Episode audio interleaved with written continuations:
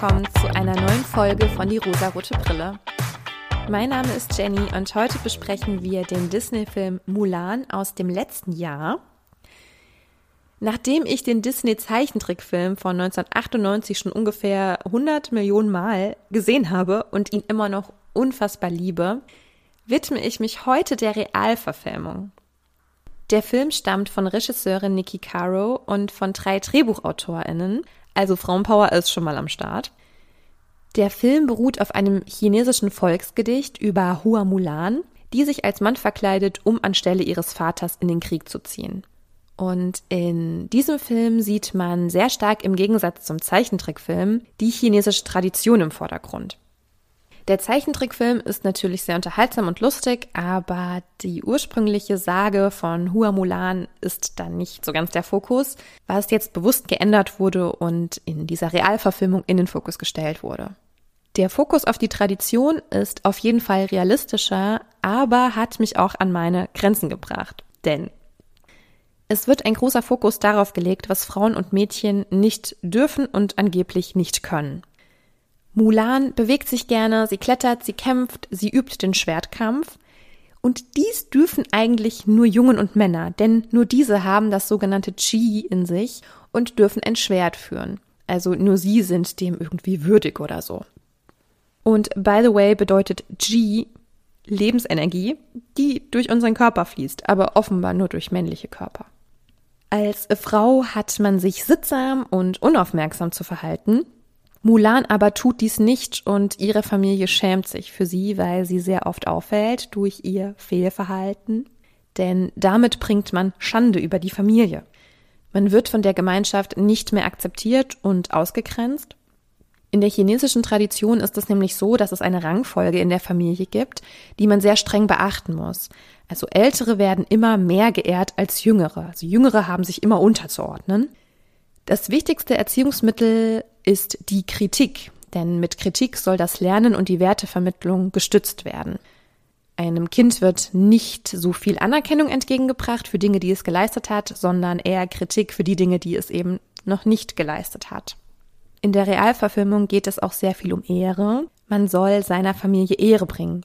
Und dies tut man am besten, indem man immer schön im Muster bleibt und tut, was von einem erwartet wird. Also als Mann hat man stark zu sein und als Frau eine gute Ehefrau. Mehr Attribute braucht's irgendwie nicht. Sobald man nicht den Erwartungen entspricht und sich dagegen stellt, bringt man Schande über die Familie. Das ist ein sehr hoher Druck, der da auf Kindern und jungen Menschen lastet. Und das ist auch der Punkt, den ich sehr schwierig finde. Denn ich kenne dieses Gefühl selbst sehr gut. Eltern und Familie haben hohe Erwartungen an Kinder und Enkel und oft ist es sehr, sehr schwer, diesen zu entsprechen. Vor allem dann, wenn man wirklich so gar nicht in das heteronormative Bild unserer Gesellschaft passen möchte, indem man Karriere macht, heiratet, 1,4 Kinder bekommt, nachdem man sich hochverschuldet hat, um Eigentum zu besitzen, und dann muss man natürlich auch die ganze Zeit unfassbar glücklich sein. Ich finde nicht, dass dieser Lebensentwurf falsch ist, ganz und gar nicht. Aber oft werden diese Wünsche in uns reif, weil wir es so vorgelebt bekommen. Und zwar nur so, nur so kann man glücklich werden und darf man auch glücklich werden. Menschen, die nicht so leben, die können nicht glücklich sein. Und wenn man so lebt, dann muss man glücklich sein, dann darf man auch nichts kritisieren. Es wird den Kindern etwas auferlegt, was diese vielleicht mit Freude tragen wollen, aber eben vielleicht auch nicht. Und es ist manchmal so, dass ihnen eben keine Wahl gelassen wird. Es wird sicherlich auch Familien geben, die diese Wahl auch gerne offen lassen und die ihr Kind immer unterstützen und immer supporten, egal welchen Weg es eben wählen möchte. Ob es ein eher traditioneller, konservativer Weg ist oder ob es ein eher progressiver Weg ist, der ja nicht so ganz diesen Normen entspricht. Aber oft sind es eben auch Dinge, die wir uns als Individuum gar nicht aussuchen können. Denn ich kann mir nicht aussuchen, ob ich heterosexuell bin oder ob ich homosexuell bin, ob meine Interessen und Fähigkeiten vielleicht eher in der Naturwissenschaft liegen oder vielleicht eher im künstlerischen. Das sind ja Dinge, die kann man fördern und auch unterstützen, aber nur weil ich sehr viele naturwissenschaftliche Förderungen bekommen habe und meine Eltern das ja sehr wichtig finden zum Beispiel, heißt es nicht, dass ich das gut kann und dass ich mich dafür interessiere. Vielleicht liegt mein Können und meine Fähigkeit eher darin, irgendetwas Künstlerisches zu kreieren und zu erschaffen. Und genauso andersrum. Ich wünsche uns übrigens allen, dass wir uns alle selbst verwirklichen können, ohne den Druck unserer Eltern. Aber kommen wir einmal zurück zum Film. Denn auch in der chinesischen Familie ist es so, dass die jüngere Generation der Älteren ihr Leben verdankt. Also sie verdankt ihr Nahrung, Kleidung, Bildung, kurzum alles, was sie eigentlich hat. Und für die jüngere Generation folgt daraus eine lebenslange Bürde. Sie ist der Älteren immer untergeordnet, verpflichtet und schuldet ihr Gehorsam. Die chinesische Tradition verlangt, dass die jüngere Generation die ältere Generation stolz und glücklich machen muss. Denn es ist eine Ehre, den Älteren zu dienen und sie im Alter zu versorgen. Mit dieser Bürde habe ich echt ein Problem. Denn ich finde, das ist meine persönliche Meinung, ihr dürft gerne eine andere haben, wie immer. Ich denke, dass wir nicht geboren worden sind, um unsere Eltern glücklich zu machen. Wir sind unseren Eltern nichts schuldig. Denn wir haben nicht um dieses Leben gebeten und Elternschaft darf meiner Meinung nach keine Rechnung aufstellen, um irgendwann etwas zurückzuverlangen. Also seien es Enkelkinder, Besuche, bestimmte Bildungswege und so weiter und so weiter, was ich eben schon ausgeführt habe. Mir ist das ganz, ganz wichtig, das zu sagen. Denn genau das Thema hat mich bei Mulan ziemlich herausgefordert. Es hat mich ziemlich getriggert, da ich einen persönlichen Bezug dazu habe. Und das ist der Punkt, warum es mir so wichtig ist, das hier zu betonen. Denn ich kann voll verstehen, wenn ihr das anders seht. Ich kann das total verstehen, denn jeder Mensch ist unterschiedlich, jede Familie ist unterschiedlich. Und Demut ist ja grundsätzlich nichts Schlechtes. Und auch Respekt vor älteren Personen und älteren Familienmitgliedern, das ist gar nichts Schlechtes. Wenn ihr aber meine Meinung teilt oder euch ein bisschen mehr für dieses Thema interessiert, dann kann ich das Buch Warum wir unseren Eltern nichts schulden von Barbara Bleisch empfehlen. Das bringt das Thema nämlich sehr, sehr gut zum Punkt und das hat mich wirklich sehr, sehr beeindruckt und meinen Standpunkt sehr, sehr gefestigt. Denn ich finde nicht, dass wir unseren Eltern etwas schulden. Wir wurden auf diese Welt gebracht und als Eltern hat man die Pflicht, sich um sein Kind zu kümmern.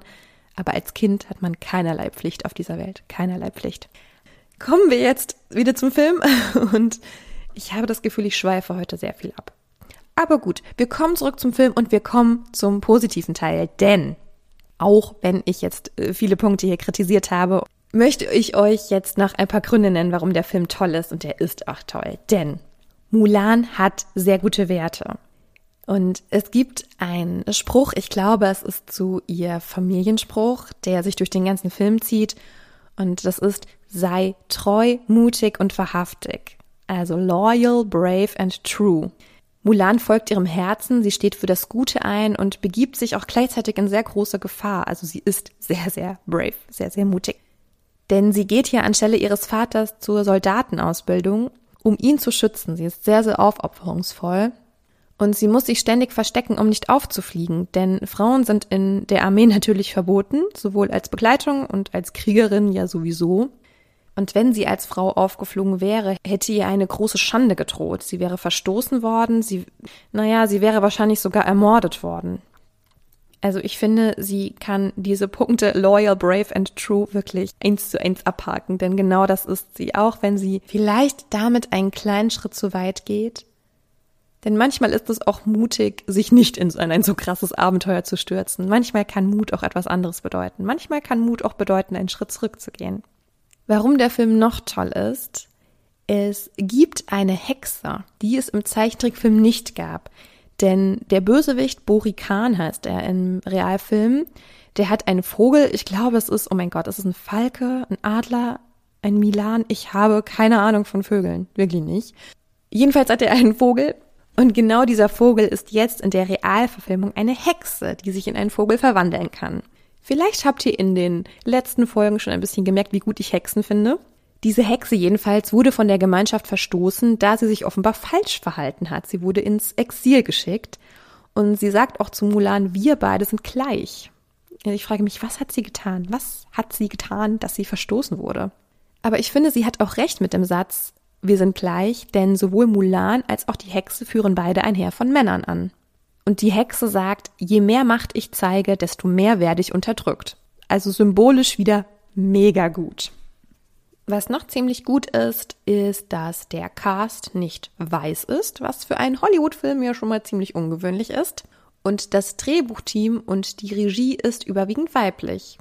Und was ich auch noch sehr, sehr schön fand, ist, dass Christina Aguilera den Titelsong singt der wirklich sehr, sehr schön ist. Loyal, Brave and True heißt auch dieser Song. Und Fun Fact am Rande, sie hat auch schon im Disney-Zeichentrickfilm von 1998 den Titelsong Reflection gesungen. Da bleibt einfach eine Beständigkeit, das mag ich ja auch wieder sehr gerne. Ich muss sagen, ich habe irgendwie ein bisschen mehr erwartet von dem Film. Ich hatte ihn mir irgendwie anders vorgestellt. Deshalb war ich jetzt nicht total overwhelmed. Aber ich fand ihn trotzdem gut. Er ist auch an einigen Stellen witzig. Die Hauptdarstellerin ist wirklich unfassbar toll. Sie macht das wirklich super und auch die Kampfszenen sind auch irgendwie ziemlich gut gemacht. Und vor allem die Landschaft ist wunderschön. Also der Film wurde in Neuseeland gedreht und in China und es ist wirklich wunder wunderschön. Es sind wunderschöne Landschaften einfach. Also schaut euch den Film sehr gerne an. Ich freue mich auf euch, wenn ihr in der nächsten Folge wieder einschaltet. Gebt mir Feedback, macht mir Vorschläge, seid dabei. Ich freue mich, wenn ihr teilhabt an diesem Podcast. Und lasst es euch gut gehen. Wir hören uns in der nächsten Woche. Bis dann.